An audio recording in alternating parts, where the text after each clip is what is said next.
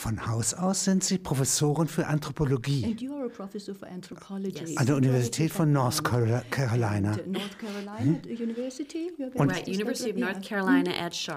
genau, zwar in der Abteilung für Anthropologie oder Fakultät für Anthropologie. Und außerdem in der Akademie des FBI, lehren Sie auch. Ja, also das habe ich mal auch gemacht für das FBI, für die Special Agents. Und also das heißt, wie man Leichenteile wieder ähm, also bergen kann. Und da nimmt ein ganz internationales Publikum dran äh, teil. Es sind Pathologen, dann auch Leute, die mit der Zahlheilkunde ver verknüpft sind. Also multidisziplinärer, ein multidisziplinärer Ansatz. Und wenn man hier Anthropologie sagt, vor allen Dingen also forensische Anthropologie, ja, dann bedeutet das, dass sie auch in der Kriminalistik also tätig sind.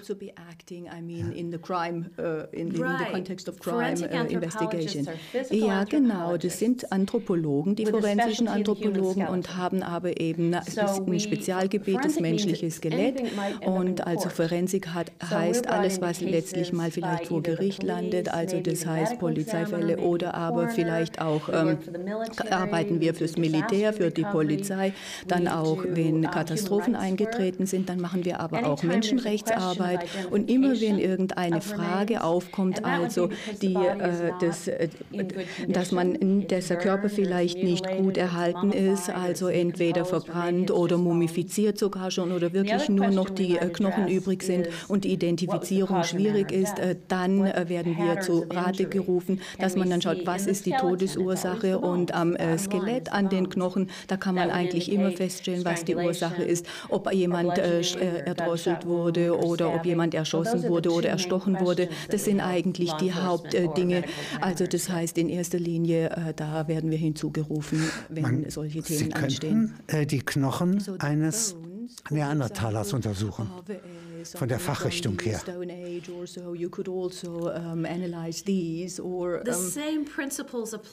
Also, also die gleichen äh, Prinzipien würden auch in der Paläontologie zum Beispiel zum Tragen kommen ähm, und auch ähm, heute. Das heißt, Alter kann festgestellt werden äh, zum Zeitpunkt des äh, Todes oder aus Geschlecht oder wie groß jemand war. Aber beim 11.9 ja, da wurden sie uh, auch gerufen. Also, ja? Uh, genau, bei 9-11, das war ein Beispiel für, uh, dass wir hinzugerufen werden bei Katastrophen, nach Katastrophen und auch ähm, die verschiedenen Bücher, die ich geschrieben habe, zum Beispiel Fatal Voyage, also durch Mark und Bein. Also da komme ich auf dieses Thema zurück. Also die Heldin wird ähm, da gebeten, also die ähm, Opfer dieses ähm, Verkehrsflugzeugsunfall ähm, zu analysieren, zu identifizieren. Und ähm, dann, äh, also das, ähm, das heißt, gerade bei 9-11, da wurden wir in ein äh, föderales Netzwerk ähm, hinzugerufen. Und speziell immer, wenn schlimme Katastrophen, meinetwegen beim Hurricane äh, Katharina oder wenn ein Flugzeugabsturz äh, äh, passiert oder bei 9-11, da wurde ich eingebunden.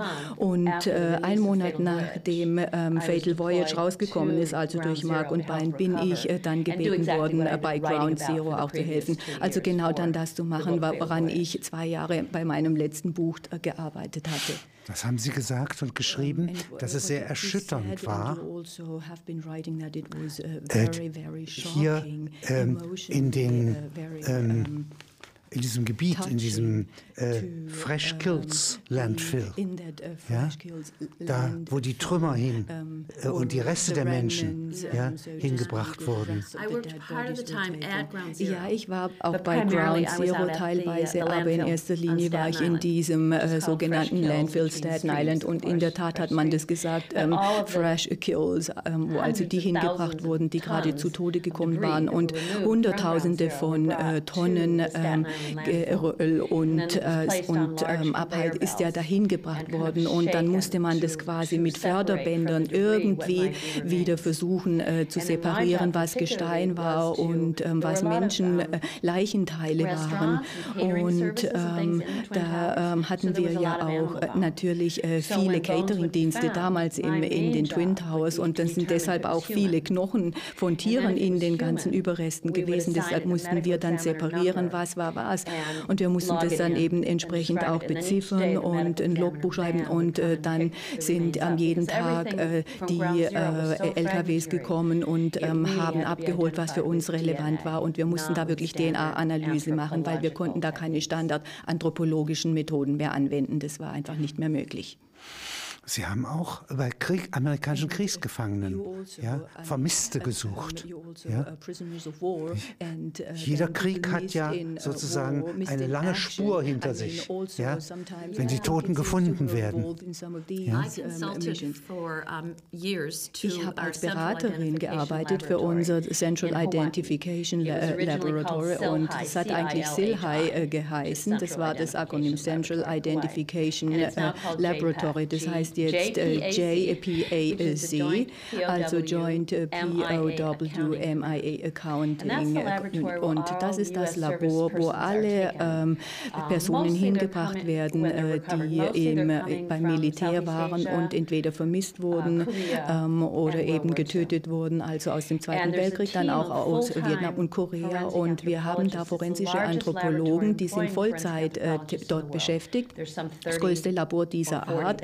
30 oder jetzt eigentlich 40 Vollzeitbeschäftigte.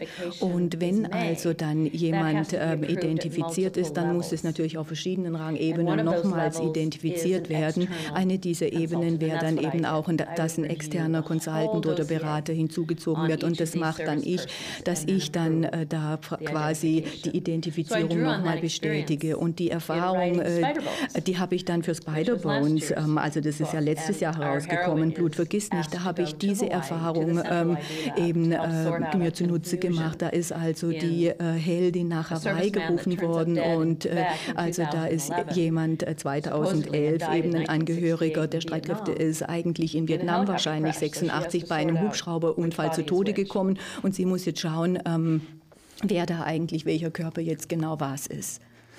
Eine ganz erschütternde Geschichte ist ja in Guatemala. Ja? Stories in Guatemala also.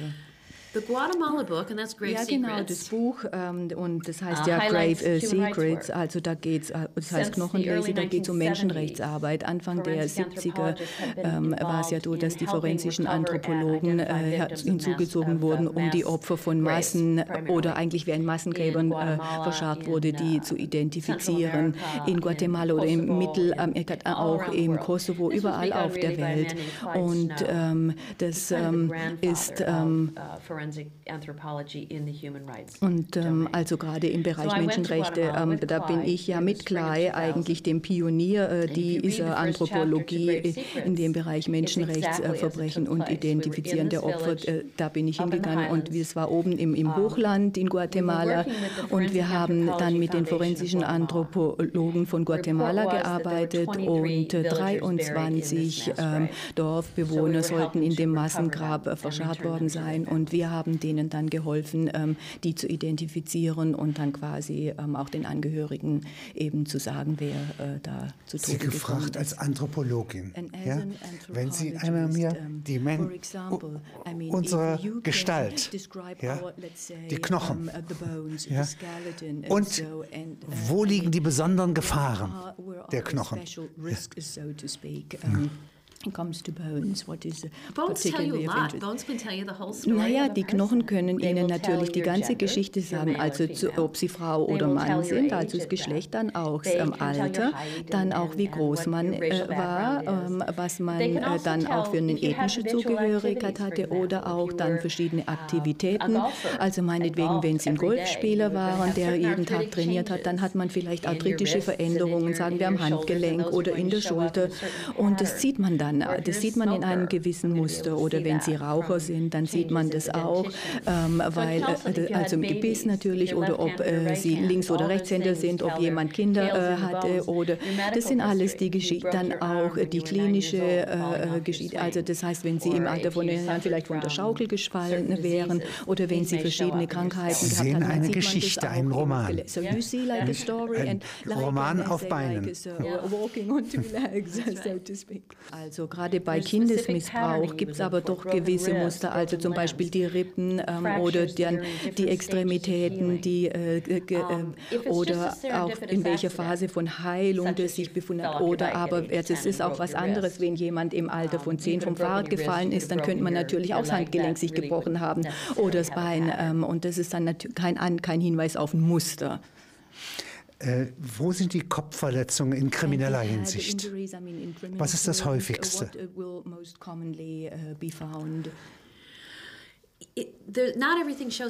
Man sieht nicht alles auch äh, dann wiederum, muss man sagen. Man kann ja auch jemanden vielleicht vergiftet haben oder meinetwegen hier, ähm, also erstochen haben. Also es muss quasi ein Knochen getroffen worden sein.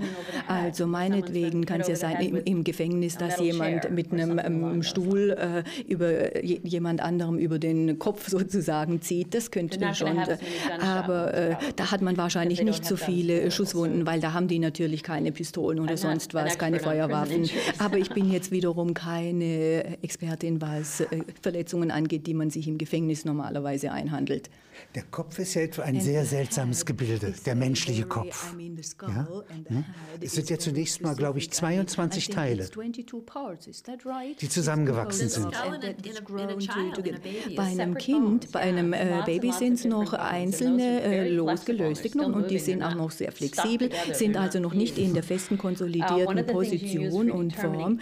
Und deshalb kann man auch das Alter bei Erwachsenen damit äh, bestimmen. Das heißt, inwieweit diese äh, kleinen ähm, Abstände, wie weit die schon zusammengeschrumpft sind. Also das ist ein sehr, sehr komplexer Teil des Körpers natürlich. Da sind ja auch äh, die Zähne drin im Gebiss und äh, das ist auch natürlich das, was am längsten äh, fortbesteht und wo man noch DNA äh, etwas äh, finden kann, ist also meinetwegen in den Wurzeln, Kanälen. Ähm, also das ist sehr, sehr hilfreich für uns für die Analyse und was man nutzen kann, auch um den ethnischen Hintergrund zu bestimmen, ist eigentlich in erster Linie ähm, der Kopf.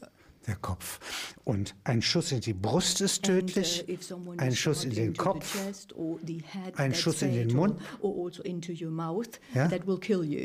Aber ein Schuss in die Beine ist nicht tödlich. That, that won't kill you, probably. You, it can kill you. Naja, kann natürlich auch zum Tode führen unter Umständen, aber das wäre dann eine Frage für die Pathologen, weil das hängt davon ab, ob ein vitales, ein lebenswichtiges Organ oder ein äh, Blutgefäß getroffen wurde. Da könnte man dann meinetwegen verbluten daran. Aber das sind jetzt dann keine anthropologiespezifischen Fragen, weil das ja nicht an den Knochen betrifft. Wenn Sie jetzt Ihre Bücher schreiben, dann kommen die Erfahrungen, die Sie als Wissenschaftlerin haben, ja, nicht? und als Anthropologin in diese Bücher sehr genau hinein. Ja? Das ist einer der Hintergründe ja, Ihrer Bücher. Das, was Sie erzählen, richtig ist.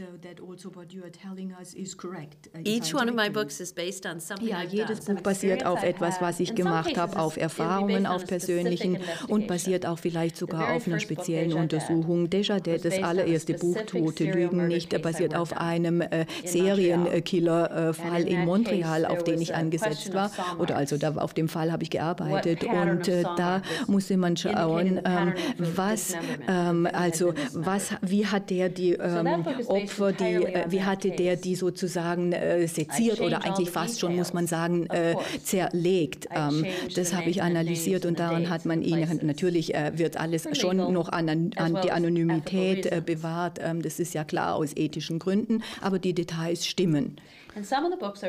Und einige der Bücher, die basieren dann auch gleichzeitig auf zwei. Also Death äh, de Jour basiert auf einem Fall, an dem habe ich für die katholische Kirche gearbeitet, also eine historische Frage. Und das war eine Exhumierung, eine Frau, die ähm, 1714 gestorben war ähm, und die sollte heilig gesprochen werden. Die habe ich analysiert. Und dann Mitte der 90er die Autopsie der ersten Opfer der ähm, äh, Templer. Äh, äh, war so ungefähr ungefähr, ich weiß nicht, das sind 75 äh, Leute in Frankreich und in der Schweiz zu Tode gekommen. Und das bringt dann die zwei Fälle eigentlich wieder zusammen, die sind da verknüpft.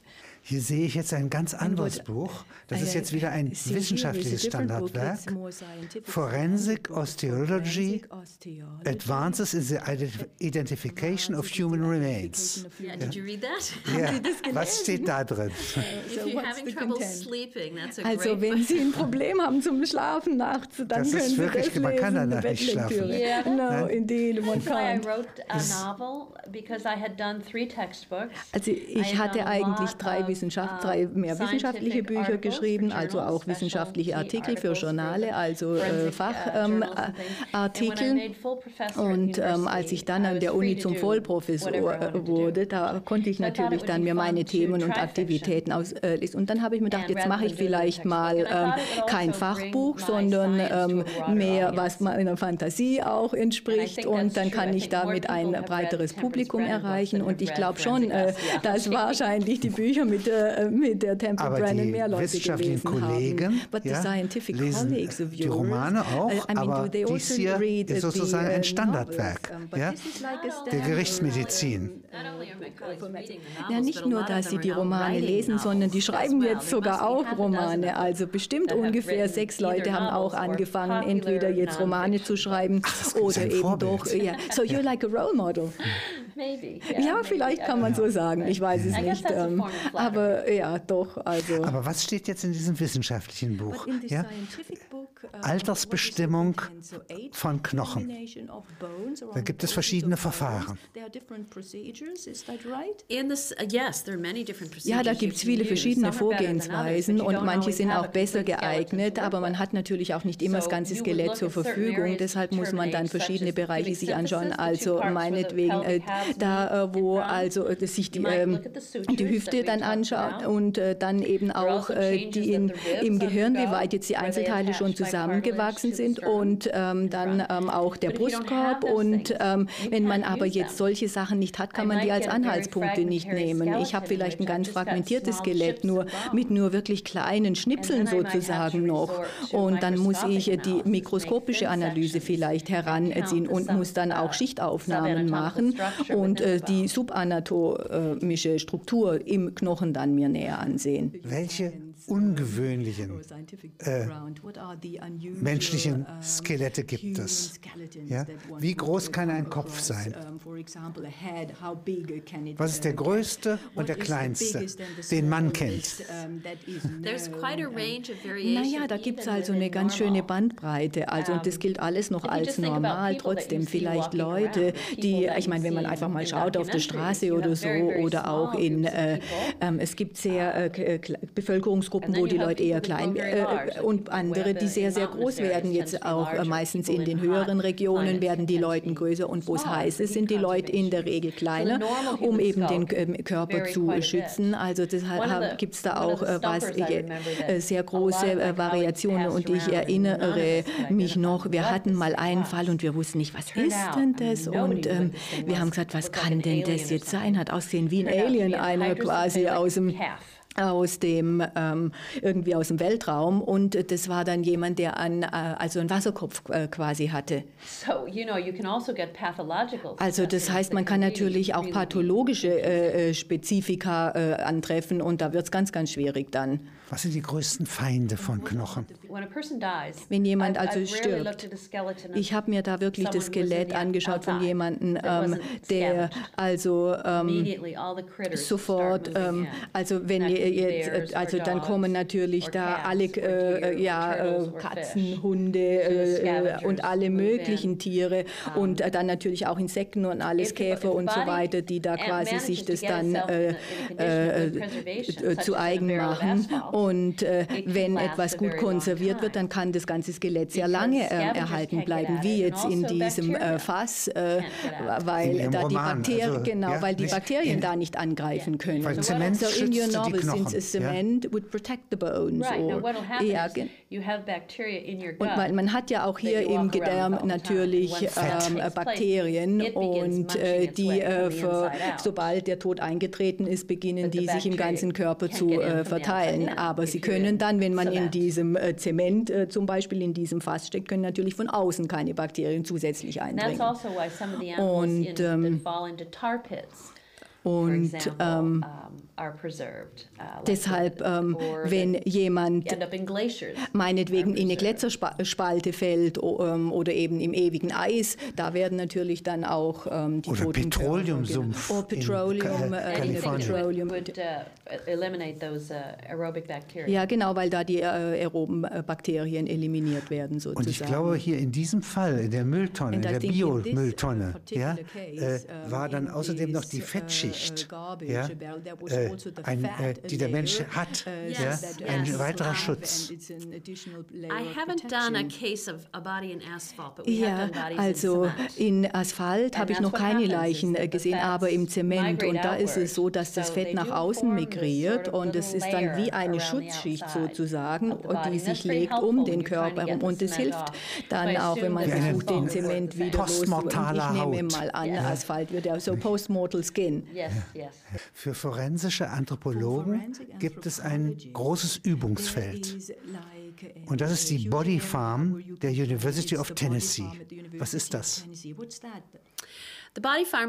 Die Body Farm, das ist eine ganz spezielle Einrichtung und Bill Bass hat es in Leben gerufen und der schreibt jetzt auch übrigens Romane. In den 70er Jahren ist es entstanden, um äh, schauen zu können, wie schnell sich die äh, Knochen und Leichen zerlegen, weil äh, um feststellen zu können, wie lang ist derjenige tot. Es gibt da einfach keine Standards äh, und wenn man keine hat, dann kann man das nicht äh, bestimmen und da werden also dann äh, Körper, Leichen sozusagen gespendet und die werden dann also entweder entweder in einer Erdbestattung äh, sozusagen unterzogen oder in Wasser ähm, eingelagert, in Anführungszeichen. Und dann schaut man, wie die verschiedenen Variablen äh, die äh, Zersetzungsgeschwindigkeit ähm, beeinflussen. Und es gibt verschiedene, auch in West und North Carolina, in Texas gibt es so eine Body Farm, wie wir sagen, weil man muss einfach sich unterschiedliche Rahmenbedingungen anschauen. Und in Texas ist es natürlich sehr trocken ähm, und in Tennessee, da ist es eine hohe Luftfeuchtigkeit. das ist die erweiterte Anatomie. So like the expanded ja. anatomy. Die Anatomie ist ein künstlicher Ort.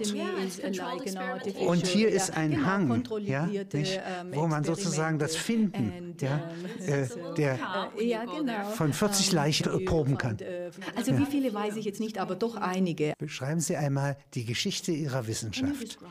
Im Mittelalter war es verboten, mit dem toten Körper umzugehen. Ja, ja, schon ein paar hundert Jahre geht es zurück. Also die Leute sagen ja immer, im alten China hat es mal einen Fall gegeben, ein Landwirt, äh, also ein Mordfall war das und man hat versucht herauszufinden, wer der Täter war.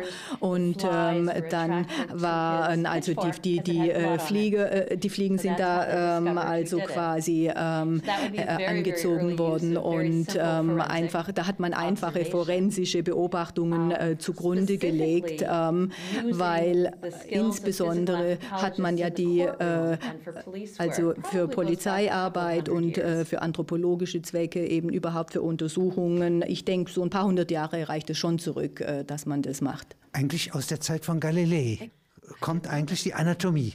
Anatomy. Well, das ist die Aufklärung. Yeah, yeah, yeah. You know, ja, ja. Mhm. Absolutely, absolutely, based on anatomical detail. Ja, basierend auf den anatomischen Details. Yeah.